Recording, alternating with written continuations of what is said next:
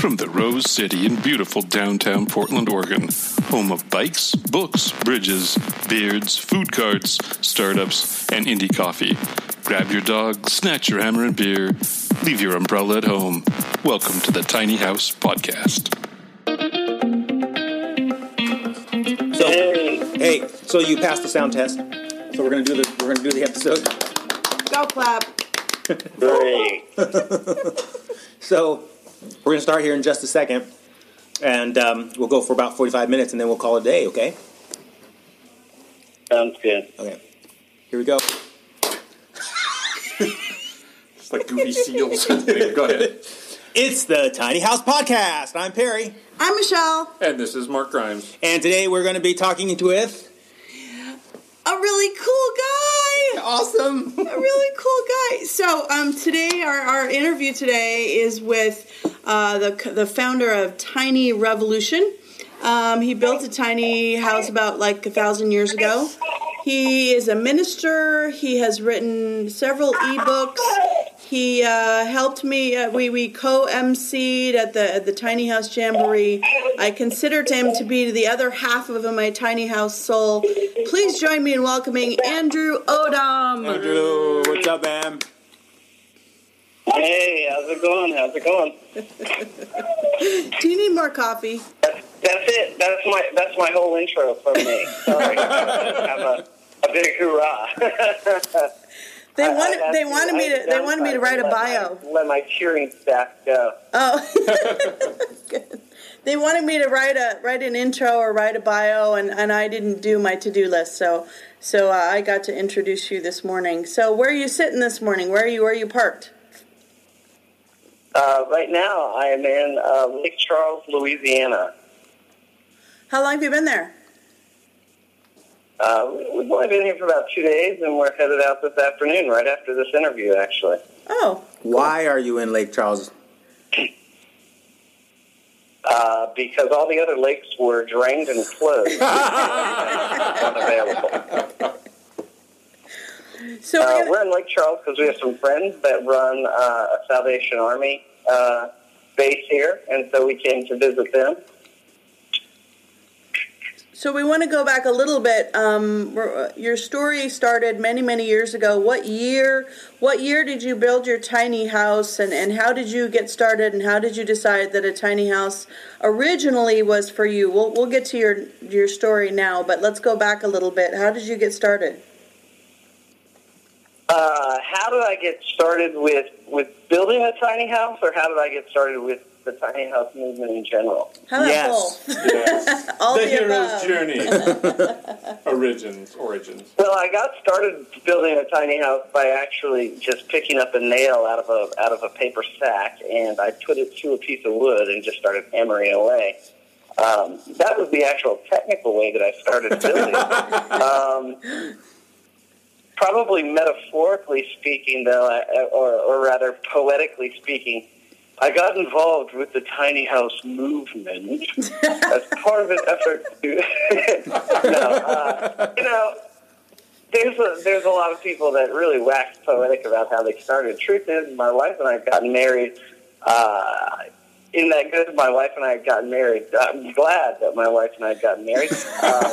Um, otherwise, that sentence would make no sense at all. Um, so my wife and I got married, and uh, I was working a dead end job, making ten dollars an hour. Of course, this was this was before the uh, the uh, uh, waiters and waitresses out y'all's way decided to lobby for fifteen dollar an hour. So Oh, I yeah. was working Yeah. a dead end job, making making ten dollars an hour. Um, and she was uh, not working at the time except for seasonally at a local junior college.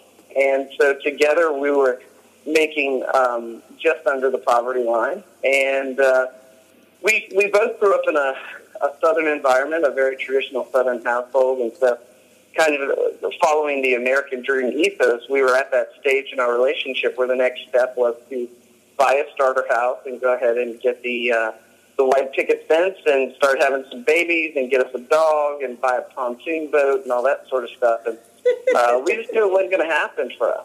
And uh, we had met on the, the mission field anyway, so the early part of our life together, we were living out of about 4,000 cubic inches in backpacks. So we didn't really have anything to begin with. Um, so the size space we lived in really didn't mean a lot to us. Rather, the quality of what we lived in meant a lot to us. We knew that we wanted to be somewhat mobile. Um, so, of course, we uh, started, well, quite frankly, uh, we were also a little scared off by the mortgage pool at the time. Now, this was just after uh, the uh, great real estate crash of 07, if you want. Um, and uh, so we uh, found we found a little house in town that we liked, and uh, it was about a 19 well, it was pre World War II, little deal, little bungalow type thing, complete with asbestos siding and everything. It was a real classy number. Nice. Um, yeah, yeah, absolutely. Um, the, nothing was on level at all slanted. It was like the old lady in the shoes was there or something. um, so it was cute. It, it had potential, and, and it seemed like it was priced right at about eighty nine or ninety thousand, something like that. So we went through the appropriate steps. We went to uh, a lending agent, to a mo- kind of a mortgage facilitator, and we talked to them about what our options were and what we had to put on the table, which, you know, literally was nothing. I mean, we were looking for a zero down, zero interest, a whole lot of money sort of money. um, and uh, So pipe dream, basically. yeah, so basically, she told us that we could swap somewhere if that's what we were looking for. Um, but we decided to do things a little more legally, and so we went through the process. And the number they came back with was astronomical. They came back and said that we had been pre-approved for uh, $179,000, which, um, of course, kind of the the machismo in me was like, yeah, Yeah. daddy gonna provide. And, you know, kind of what happened was uh, about two days later, my wife says to me, um, uh, really got good news and bad news. And I said, well, of course, certainly with the good news first. And she said, well, good news is we can get the house. And I was like, oh, yeah, I told you it'd work out. And uh, she said, bad news is we won't have electricity or water or be able to keep a car or put gas in the car or have food on the table or do anything else that keeps us from truly being pro-Madden people. right. And um, so that option really was not that attractive. Um, and so we were kind of repulsed by the idea that they would even offer us this sort of this sort of mortgage. Um, and it ended up being, you know, a 30-year traditional mortgage, but by the time we paid our 60 years on it, we would have paid something in the, in the neighborhood of like $230,000 for this $89,000 house. So it, was, it was just, oh, it was miserable.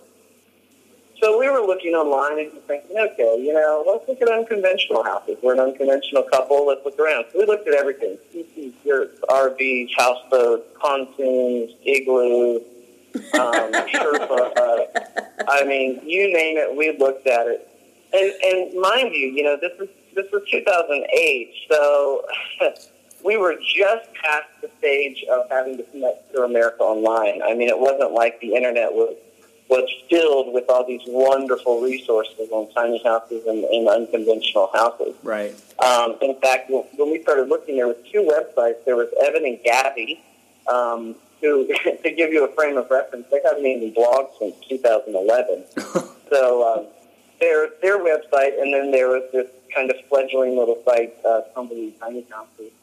And um, then not too long after that, we discovered Tiny House Blog, which, you know, is, is very comical in itself because, of course, everyone knows I'm affiliated with Tiny House Blog now. and it can't Oh, I so- forgot. I forgot to tell everybody you're also the editor of Tiny House Magazine. Sorry, I missed that in the intro. I am. I'm the I'm the managing editor. I'm not the the editor in chief. It's, it's Kent's baby. It's his brainchild. Um, I just uh, I come alongside him and, and try and clean up a few things and and uh, get some, new content in there. So uh, he's been very gracious in allowing me to help out with that. So um, I am the managing editor of that magazine. Um, but uh, so those were really our only resources. We didn't have a lot to look at, not a lot of eye candy like people do now. And so we came across Tumbleweed and we saw this, uh, you know, this little house on a trailer, and we thought, well, that's interesting. You know, it's a little bit classier than an RV, but at the same time, it's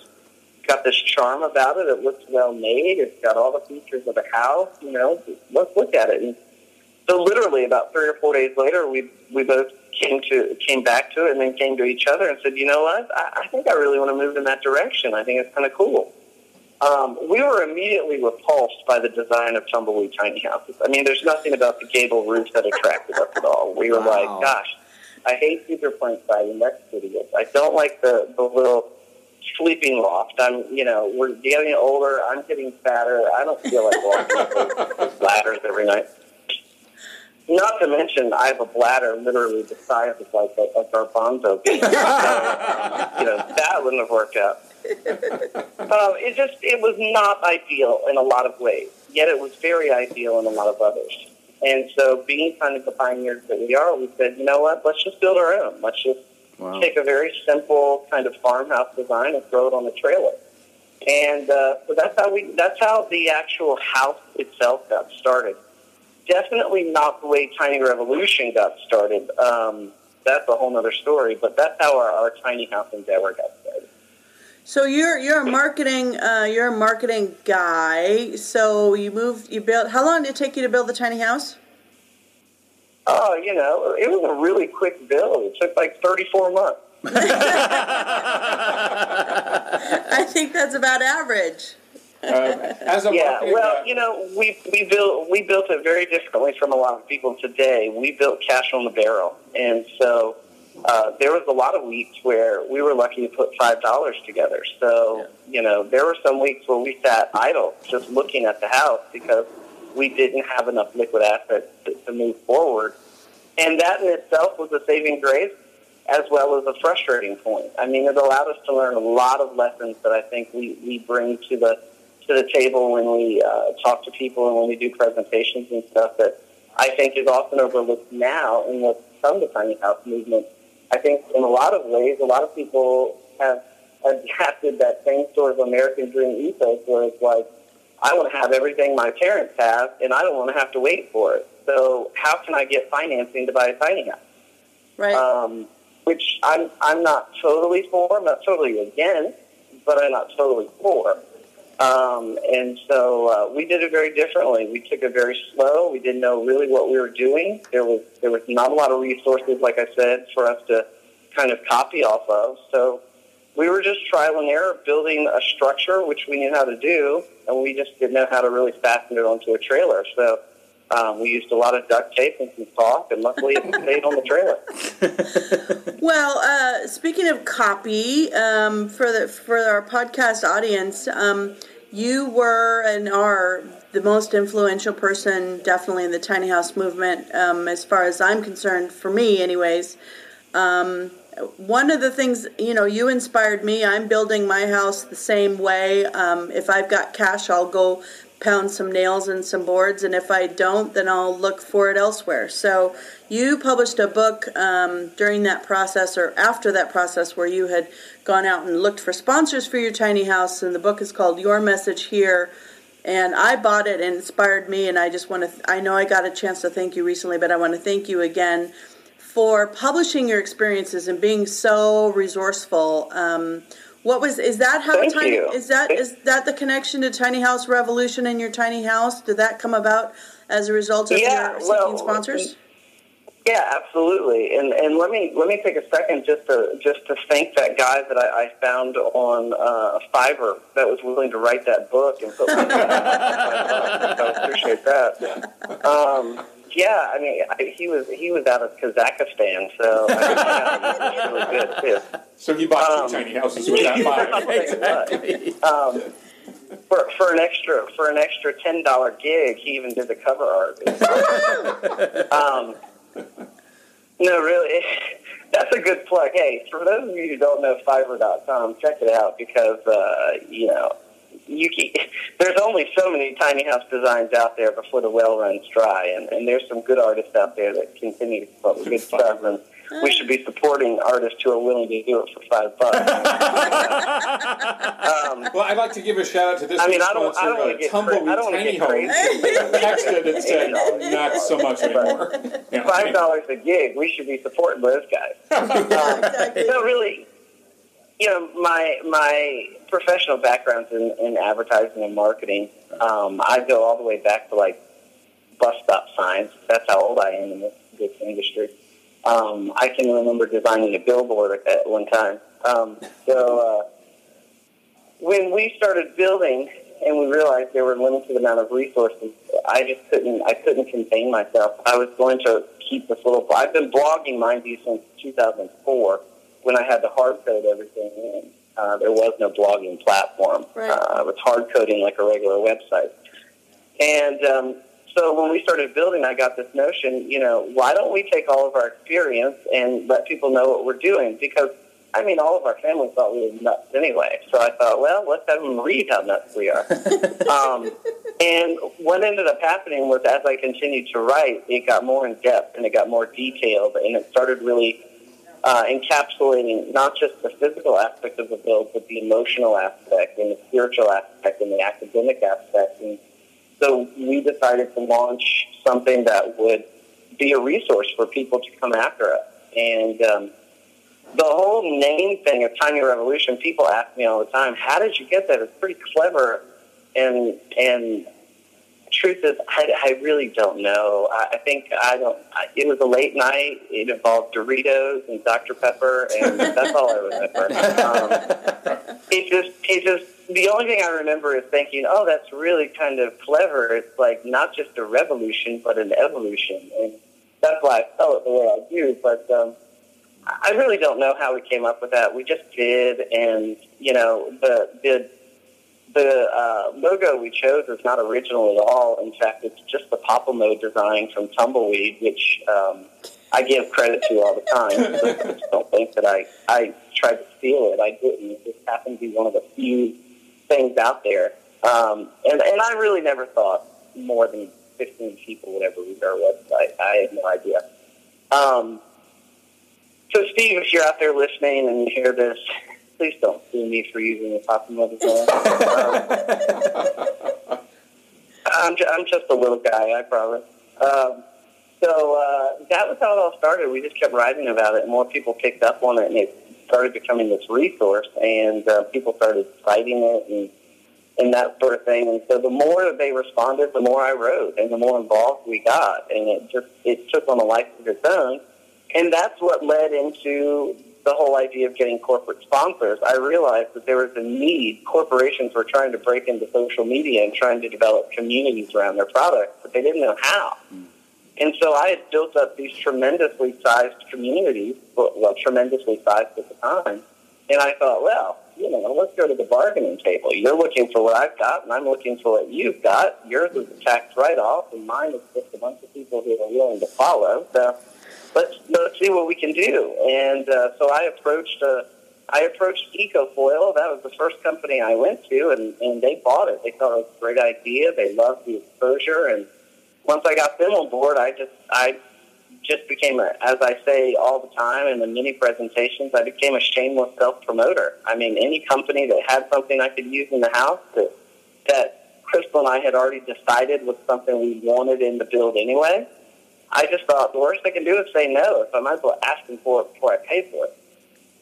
And uh, much to my surprise, very few people said no. They just kept saying, "Oh, this is, this is great. We've been looking for something like this." So How many it just- companies did you talk to? that. How many companies did you talk to? Uh, well, we ended up talking, when all was said and done, we talked to about 29 companies and we brought 17 on board. So we had about a, about a, a 35% um, decline. And so, what do you what do you think? Just to put this in context, what do you think the the possibility of a, a tiny house builder right now, like an individual person, being able to replicate what you did? Slim. Uh, at the expense of my book sales, uh, because um, Unplugged. because it's not a novel concept anymore. Right. So many of these companies have hired their own social media people. They've built up their own following. They don't need what we have anymore. Our communities aren't a commodity any longer. Right. And uh, so because of that, you've got to have something original to take to the table. Now, if you are a builder and you're willing to go into exclusivity with a company, I think you might have something. But just to say, hey, I've got all these followers, would you like for me to, you know, could we swing something? I don't think that's a legitimate possibility. Now, if you go with a very specific niche, like you say, hey, check out my YouTube channel, check out the quality of films that I make. I would love to do promotional film work for you in exchange for it. Then I think you're onto something. But just to go carte blanche and say, hey, anything you've got, I'm willing to just talk about in book it. I, I don't think that's necessarily a, a great option any longer. Right, right. But hey, read about it. I mean, read historically about it. Purchase my book, and um, you know, read the history of it, so you know what you're missing. There'll be a link to that book in the show notes, so listeners, go check it out. Absolutely. I respectfully, I, I did Yeah, all I- of the above, but I, I mean, I was pretty successful. Um, I don't know if it's just because of my quirky personality or or what, but I was I was fairly successful. I didn't have a thirty percent hit rate, of course. Mine was closer to ten. Um, but I just kept going and, and until people said yes. So Yeah, and I think I think the the, the deal there, Michelle, is that we branched. We happened to bookend a particular time. I was so far ahead of that curve that they weren't sure that they were going to see the return on investment that they needed to see. right, and you were you were following up at a time when they were seeing other companies have a positive uh, return on investment based on social media audiences. So you were able to bring that audience right to their front door with a minimal investment but a huge return. right. So you, uh, so you, uh, So, so having having said that, maybe you should buy Michelle's book. will you, uh, will you write my preface for me? I will. I will. I'll, I'll, I'll write it as long as you promise the link to my book. And by write it, I assume you mean outsource that to Fiverr. yeah, yeah, exactly. Shameless. Shameless, Andrew. Well, I actually am. I'm gonna my my tiny house is gonna be featured actually in a coffee table book. So I've already got a publisher actually on the hook. So so uh, we'll see That's if we can. great. That's Yeah. great. My uh, my tiny house is currently featured on someone else's land with someone else's furniture in it. So, Do you have someone else, someone living in? it Do you have someone living in your tiny house right now? yeah, yeah, we we sold ours. We sold ours um, last summer, so we could move on to another adventure. And um, they they did a beautiful job with it. They finished it off in some ways that we had never dreamed of. So it's it's it's it's really exciting to see your original design take on a new light and be able to serve another family in a new capacity. It's a pretty exciting thing, actually. Awesome. So what is what is your new adventure? Well, now we live on the road full time. I mean, that's pretty adventurous in itself. We bought a traditional RV, and um, I love starting arguments between tiny housers and RVs about who really is a tiny house and who is not. It's Um, it's funny, Andrew. because the truth of the matter is, When you when you Go said ahead. when you said you lived in an RV RV, Mark gave this frown frowny face. so it's, No, I gave a smiley face. 'cause I Yeah, have so many yeah. smart ass responses. I just don't want to insult anybody and go all cousin Eddie on them. anyway, yeah. Well, it's a you know it's a it's a touchy subject because the two are so similar, but yet want to be so different, and they're just not. Yeah, Um, yeah. Much of it has to do with the style, uh, the style of living that you bring to the house. Any house, any structure can be a tiny house, right? but it's not about that. It's about how you turn it into a home. That's important. Yeah. oh, And um, you know, when we bought the when we bought the travel trailer, we actually gained forty square feet, which we we didn't even have enough furniture for. We had to buy two books in order to fill it. um, so uh, you know, I love talking about. Obviously, anyone who's read some of my more recent writing, you see I write more about just unconventional housing in general. And um, lately, I've been doing a lot of work. In fact, I've worked with um, now I've got a couple of uh, college campuses that are interested in running it as an elective course. The um, the history of small structures in, in the American in the American Dream ethos is what it's called. and uh, basically, it, it's it's completely bunk, made up curriculum, um, tracing you know just the fact that human beings have been living in small spaces forever. It's nothing new. It's there's nothing new under the sun, and whether we know it or not, we've been pulling these ideas from different resources all along. I mean, you want to look at some of the most incredible tiny house storage, all you have to do is look into a yacht or look into a Viking boat or something like that. I mean, the ideas of storage are tremendous. Uh, you want to look at mobility, just look at um, look at anyone who has ever lived in a in a uh, in a yurt. I mean, they're the most they're the most portable houses you could possibly find next to a canvas tent. Um, so all of these ideas have been done in some iteration before and we don't even realize that we've adopted from them, but we have. And it's very interesting to see how we've taken kind of the best of the best and turned it into this idea of this modern tiny house movement. Beautiful. Well, well said. So, so um, you said you're you're you're living in this travel trailer and you're tra- you're moving around full time. What are you doing? Um, mostly, um, I hang out in my boxer shorts and uh, dump the black tank as publicly as possible. wow. Who's driving when you're doing all that? we actually don't drive anywhere. We just we just park at the local grocery store. you know, um, really, it took us. It was such a, a labor intensive time building the tiny house that we basically did not go on vacation. We didn't didn't take time to visit friends or family or anything like that. And quite a few of our friends had kids along the way. We had a kid along the way.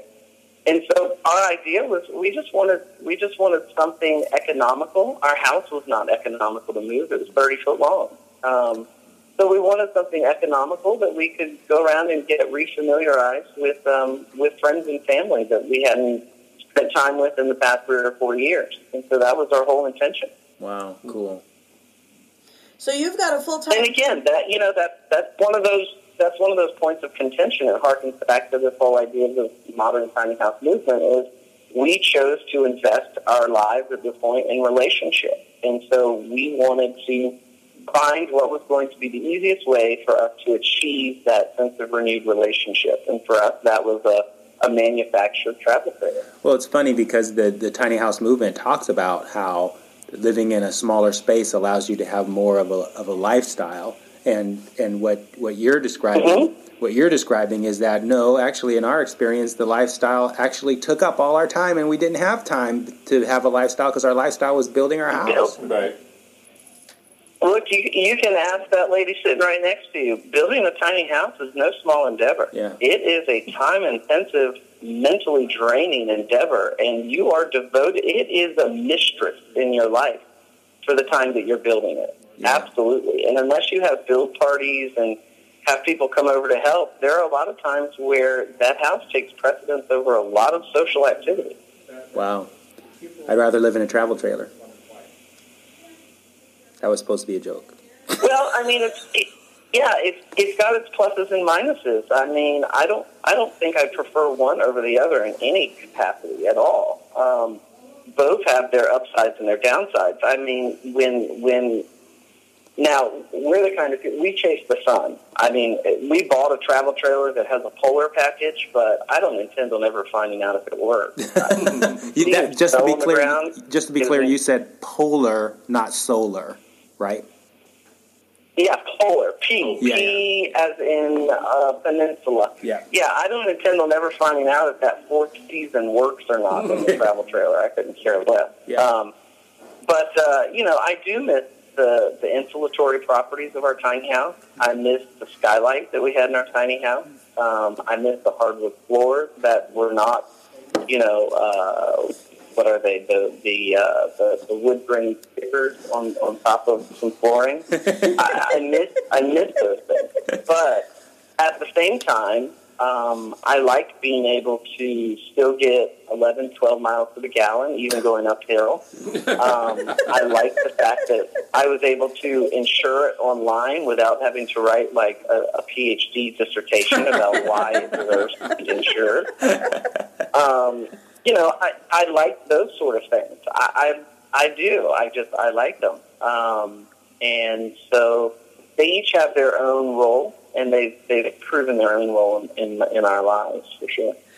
One of the things that I've I've And I'm sure if we, you know, if Go ahead. go ahead, Michelle. ahead. Oh, I was just going to say one of the things I've struggled Somebody with um, in building my tiny house really is the definition of home, and not necessarily for myself, but for my children. I mean, when we grew up and we wanted to go to Grandma's house, I mean, at least we knew where Grandma was, and we had a connection to Mhm. to her and her structure in that town or that area or that pony or whatever it was. And so, one of the things I've struggled with in justifying my tiny house existence or a mobile existence has been the definition of home for my children. Have you? How do you? I mean, Mhm. how do you? Have you? Have you worked your head around that yet?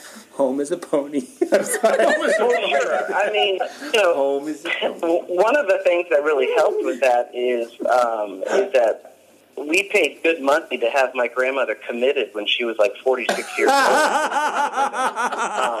Um, and so we all, we always knew where we were going to have to go to visit her. She, she couldn't get out. Um, so that really cemented a lot for us. And uh, no, I'm just joking. Um, if she was 40. it,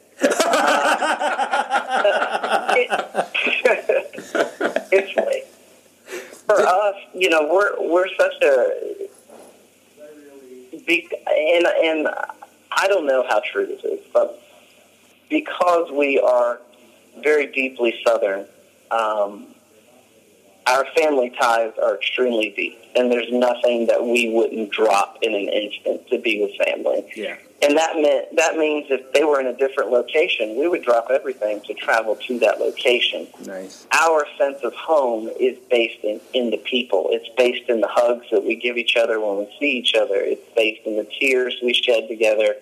It's based in the pecan pies we eat together. I mean, that's our sense of home, whether it's in a a hospital room or you know a double wide or uh, you know at an we've had family reunions at airports you know in between two legs of flight. Wow. um, that's home because it's about who we're with and and that's the kind of life we live. And so the transition and that's how we've raised our daughter. You know she she gets a little anxious when she looks behind the truck and we're not pulling the camper she wants to know you know where her house is because that's her sense of place but she doesn't feel insecure because she's with us and she knows that wherever we are the family is together Wow. That's That's awesome. that is awesome. Hard to beat that. yeah i trademarked that whole thing i, I,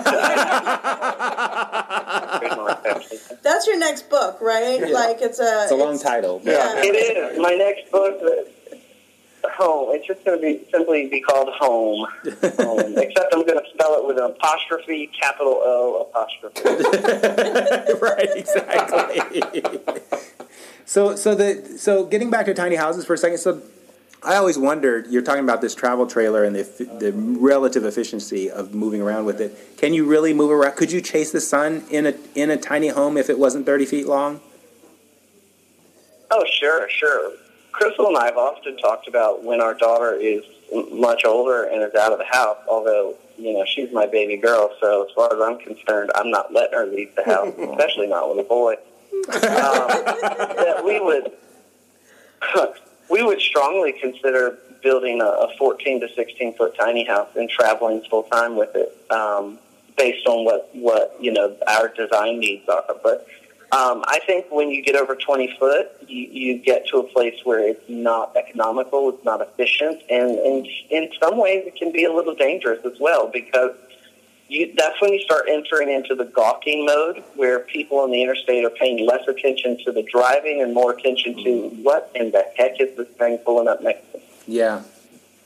What, what do you pull your your travel trailer with? Uh, a Yugo. We have a, a Yugo. no, we have a we have a Ford F two fifty. I could. I mean, I could. It's got a long title because it's got a lot of features, but it, it's a Ford F two fifty. I'd like to hear that long title. Well, it's a Ford F two fifty crew cab with a two inch lift kit, rear differential, forward differential, drop hitch, substantiated braking system. You are. That's that's a down south. I was just right gonna there, say man. you are from the south. This podcast But sponsored by Ford. Wow, cool. So what's next? So Yeah, you're, it's you're kind working. of a cow- it's, it's kind of a cowboy Cadillac, actually. I was gonna say, yeah. So, so Michelle was asking, what's next? Um, well, we we've looked at a few houseboats. Um, we think we think sometimes about maybe maybe how much fun it would be to kind of live on the intracoastal for for a while and just kind of you know pull in and out of some spaces. Um, but um, we also we miss um, we we miss our family deeply, our extended family. Um, we miss them, and we miss interacting with them on a regular basis. Church on Sunday, and and you know dinners on Tuesdays, and things like that. Um, so it may be that we we find some more land. We have a little bit of land in North Carolina now, but it may be that we find some some land and we go back to homesteading, which is how um, how our our marriage started. Was uh, we had gardens and we raised some hogs and we raised chickens and we did a lot of canning and that sort of thing. So it's it's very possible that we would go back to that, if for nothing more than giving our daughter the experience that we had growing up that we think really shaped who we are. Cool. Kind of hard, hard to raise a hog on a houseboat. Uh, it's not. It's it's it's if you can find one that runs fast, it's not hard for them to keep up. Really, Awesome. Awesome. the only pro- the only problem is when it comes time to slaughter, they're just a little bit lean. right. Exactly. All right. Sorry to all you vegetarians and vegans and. We have to be sensitive to the minorities. Absolutely. Yeah, yeah. So do you have any advice for for tiny housers or uh, the nomads out there? Any advice? Any sacrifices you've made that you regret?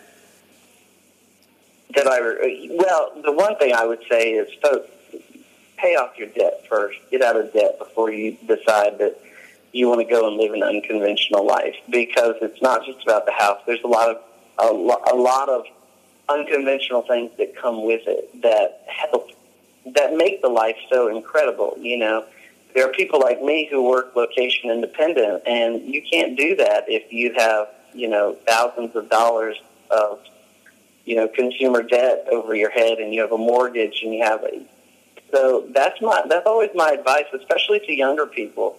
If you're not in debt, stay out of debt. If you're in debt, get yourself out of debt, and then start to realize your dreams because they're not dreams anymore when they're stressful. Right on, brother. Yep. Yep. And on that note,